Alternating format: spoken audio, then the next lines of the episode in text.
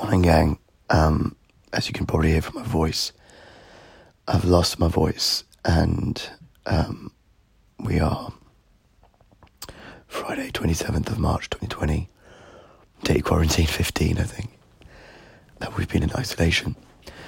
Um, and um, I'm in bed, lying down, struggling. Um, I can barely swallow, and coughing burns my chest. No temperature.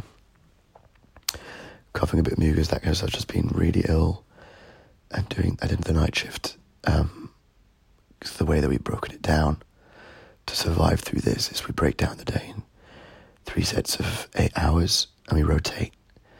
So one of us takes care of the kids for eight hours, and the other one takes the shift, and vice versa. That's kind of how we're coping to have a bit of time to sleep and recuperate and do whatever we can. But it's been challenging. I was supposed to be on a on a podcast this morning with my friend Arthur Paulins, who's a breathwork coach and founder of the Breathwork Academy.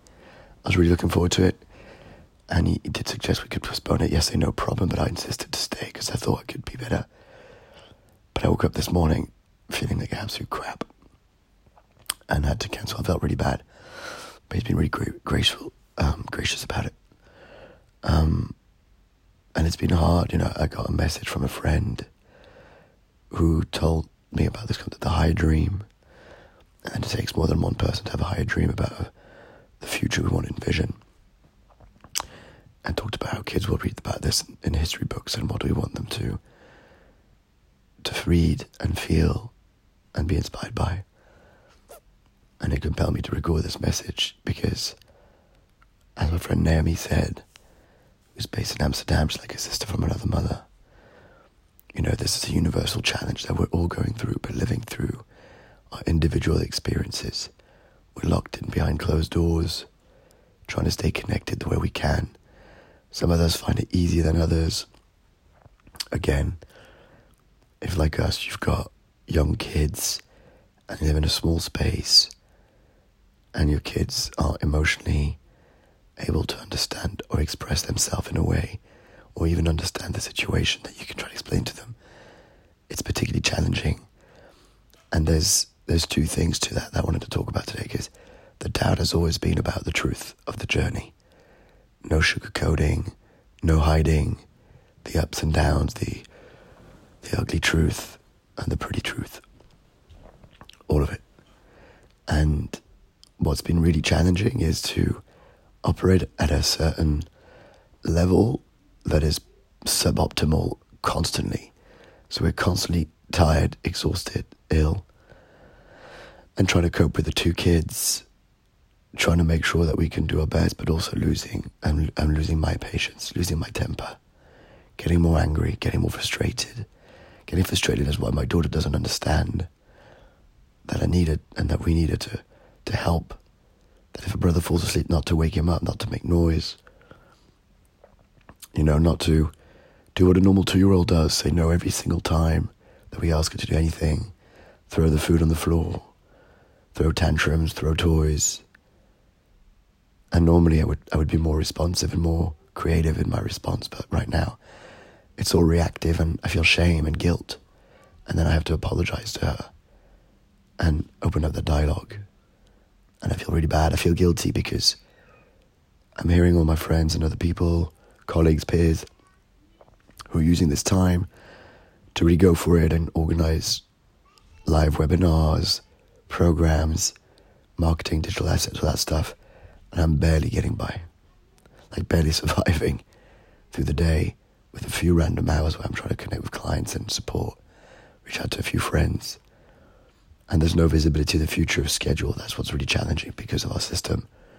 I'd have to sit down and write down every eight hour shift over the next two weeks so I could schedule calls with friends or or podcast interviews. But look at this morning, I had something scheduled, managed to make it work, and then I wake up without a voice.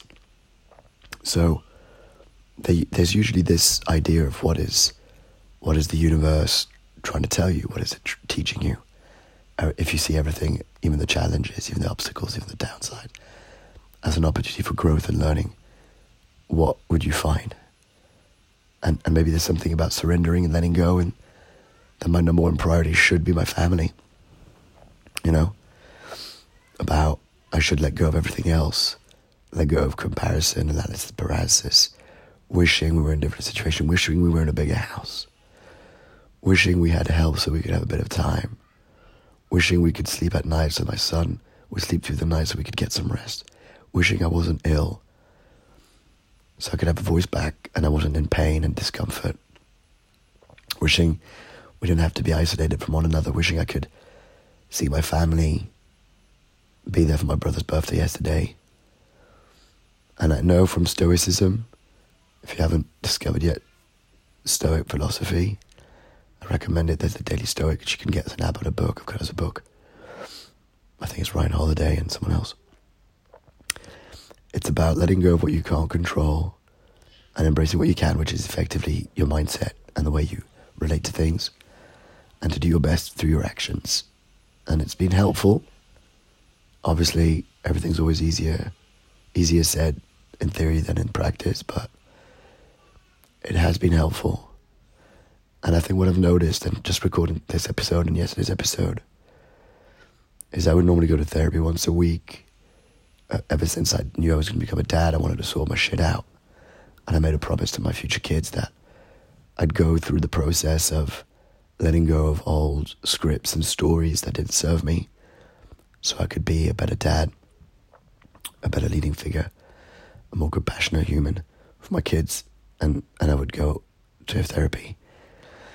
And so I haven't had someone like that to talk to in a while. So having that space where you can actually just fully surrender, not having to judge your emotions, not having to filter how you feel, what you want to say, has has been actually weighing on me because we are in full frontal survival mode in this household, and it's a tiny space. We don't have rooms where we can be really private and speak in a way where we feel like we've got privacy and just our own space. Um, so it's been hard, and I think the fact that I'm ill doesn't help. I'm still very hopeful about how this will shape us as a generation, how we will come out of this stronger. I think I'm already predicting and seeing a whole new appreciation, which I hope will be everlasting, to our medical helpers out there, from nurses to doctors to those who are taking care of the hospital beds, changing beds, cleaning, everything. Um, and it's and it's something which I will will keep on. Same thing with teachers nursery staff, all the people that I might have taken for granted in the past. I really hope I won't. I hope my kids won't either. Um, I know that through this, especially having lived through hearing stories of my grandparents talk about the Second World War and the stories and legends of my family on my dad's side of my French great grandfather, who was a leader of the resistance and was captured, sent to concentration camps, survived, ended up leading the um, retire of, of, resistance group in central France got the Légion d'honneur, which is the highest rank you can get from the president, Charles de Gaulle himself. And I think there's some radical act of compassion and courage we're doing right now, which is staying at home and doing our bit. And bit is taking care of our kids for those of us who do have kids. And for those of you who don't, I envy you, not gonna lie. But I also am grateful for you. And I'm and I'm happy for you that you can use this opportunity to read, meditate, take care of yourself, reach out to people, create. I am I'm jealous, but I can also hold jealousy with with happiness for you. And and hopefully that jealousy will die out and I'll just be left with gratitude and joy in some kind of way. Until then, I'll keep on sounding like Husky Batman, some Austrian porn star, or a heavy smoker, whatever it is. And I'll look back at these voice memos right, these are diaries, just straight from the heart, no script, nothing, raw. And I'll, and I'll look back and I go, wow, that was tough. I did feel at a low point. But we got out of it, we learned, we got stronger, we became a stronger unit. So I appreciate you. Reach out if you're listening to this. Hope you're safe. Hope you're healthy. Hope you're doing your bit and you're staying at home. And remember, it's not because we're in isolation that we need to be disconnected from one another. So reach out to someone who needs, even if it's a phone call, an email, a text, setting up a Zoom, impromptu or scheduled. We need now more than ever to stay connected in some way shape or form. Appreciate you. I love you, and I'll see you next time.